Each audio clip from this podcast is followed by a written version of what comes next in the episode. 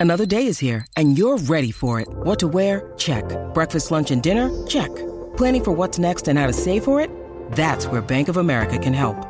For your financial to-dos, Bank of America has experts ready to help get you closer to your goals. Get started at one of our local financial centers or 24-7 in our mobile banking app. Find a location near you at bankofamerica.com slash talk to us. What would you like the power to do? Mobile banking requires downloading the app and is only available for select devices. Message and data rates may apply. Bank of America and a member FDIC. This is Optimal Relationships Daily, episode 746 When Friends' Help Hurts by Dr. Gwendolyn Seidman with Luvze.com. Hello, everybody. I am Greg Audino, and welcome back to the show where I help you optimize all the numerous relationships in your life. As someone who gives advice professionally uh, over on our other show, Optimal Living Advice, I've got to say I am very excited for this one today. There's a lot that goes into helping our friends in the right ways when they're in need, and it's something that we all find ourselves doing regularly. So today, Dr. Gwendolyn is going to go beneath the surface of those interactions and inform us about this process a little more.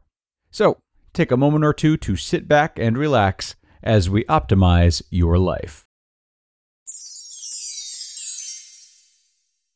When Friends' Help Hurts by Dr. Gwendolyn Seidman with Luvze.com.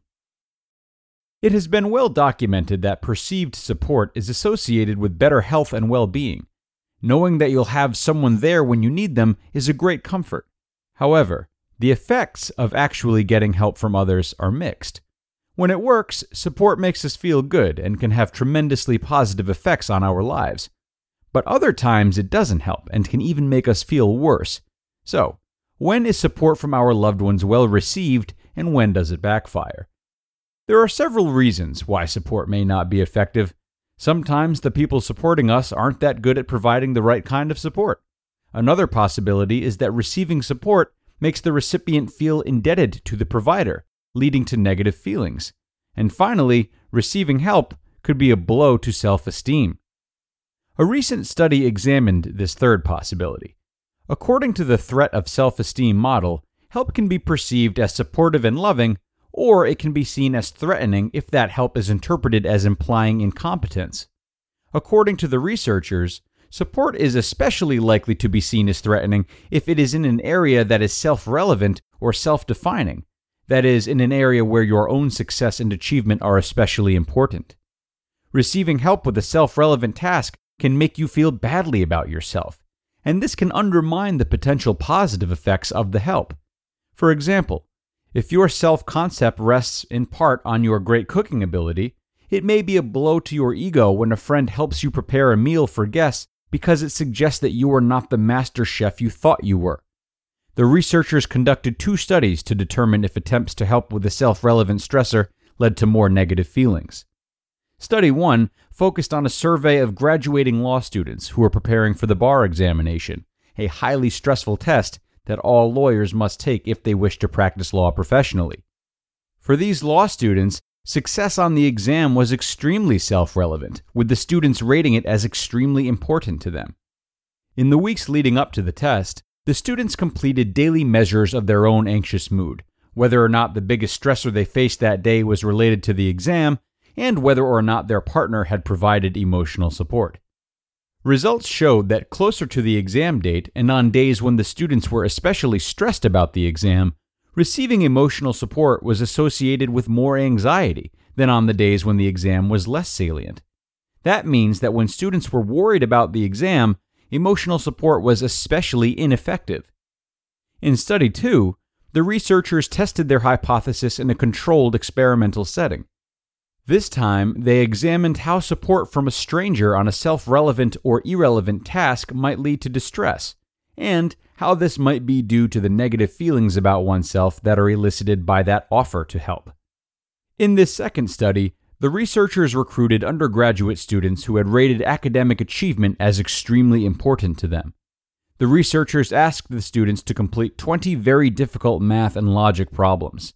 For some, the task was framed as self relevant, and for others it was not. Those in the self relevant condition were told that the task was a measure of intelligence and academic potential, while those in the non self relevant condition were told that the purpose of the task was merely to determine the difficulty of the questions. After participants completed the first 10 items, those assigned to the social support condition were offered a calculator to help with the rest of the problems. How did the students respond to the experimenter's offer to help? Both before and after the task, participants rated their own emotional distress anxious, sad, as well as their feelings about themselves ashamed, dissatisfied with oneself.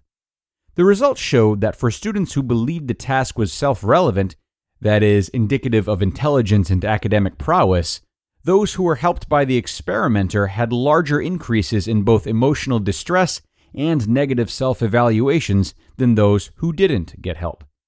Those who didn't believe the task was self relevant showed fewer negative reactions to the support.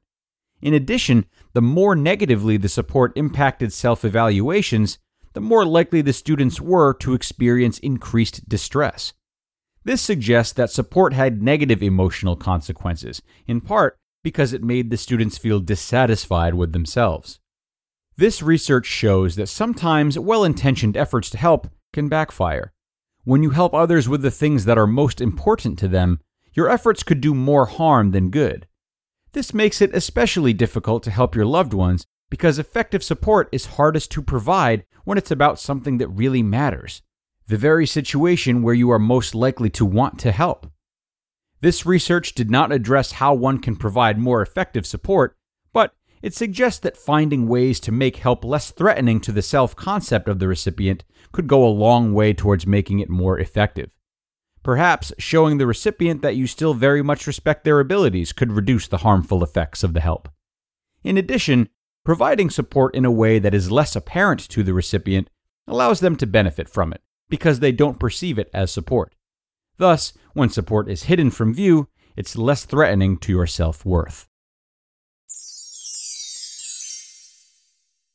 You just listened to the post titled, When Friends is Help Hurts by Dr. Gwendolyn Seidman with Luvze.com. Terrific, terrific post today. I am a sucker for studies and research, and I will say that I wasn't necessarily expecting the results in the studies shared by Dr. Gwendolyn. This is definitely something for us to all keep in mind when helping others, not only in terms of what we're helping them with, but the lengths that we are going to go to help them. Also, and this is a bit of a gray area, uh, it can get very easy to jump in and offer help when it's unsolicited. So, with that in mind, it's never a bad idea to ask someone if they want help or subtly remind them that you're there to help them in whatever way they need. This prevents us from just plopping advice uh, onto people who aren't necessarily asking for it, which is a good thing. and with that, we have reached the end of today's episode. I will see you all tomorrow with another great and somewhat related post on becoming a great listener where your optimal life awaits.